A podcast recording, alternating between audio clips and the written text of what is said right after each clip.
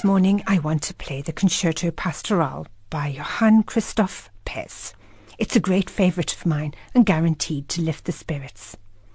This now almost forgotten composer was mentioned in a lyric poem written by Telemann, who placed him next to the great names like Handel.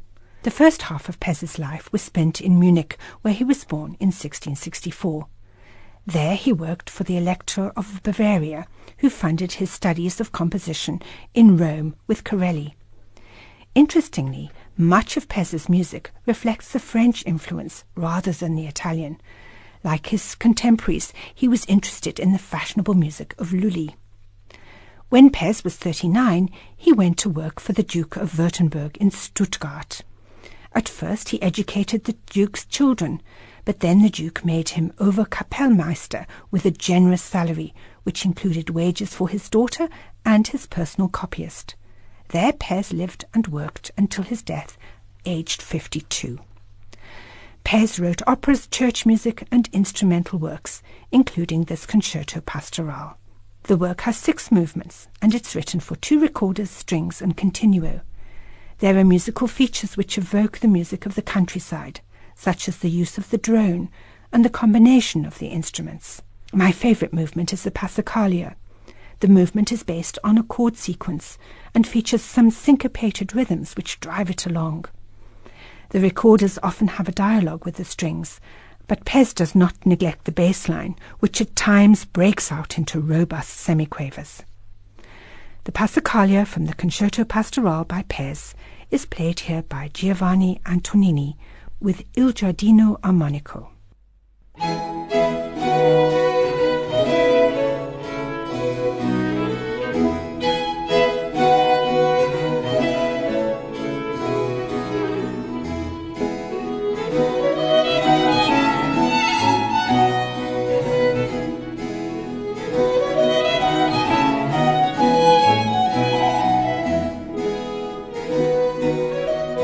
you.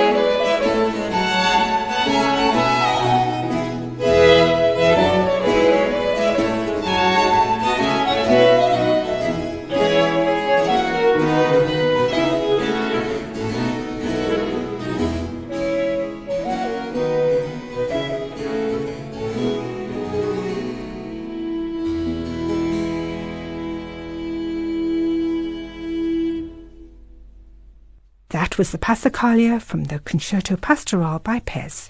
It was played by Giovanni Antonini and Il Giardino Armonico. F M R one oh one point three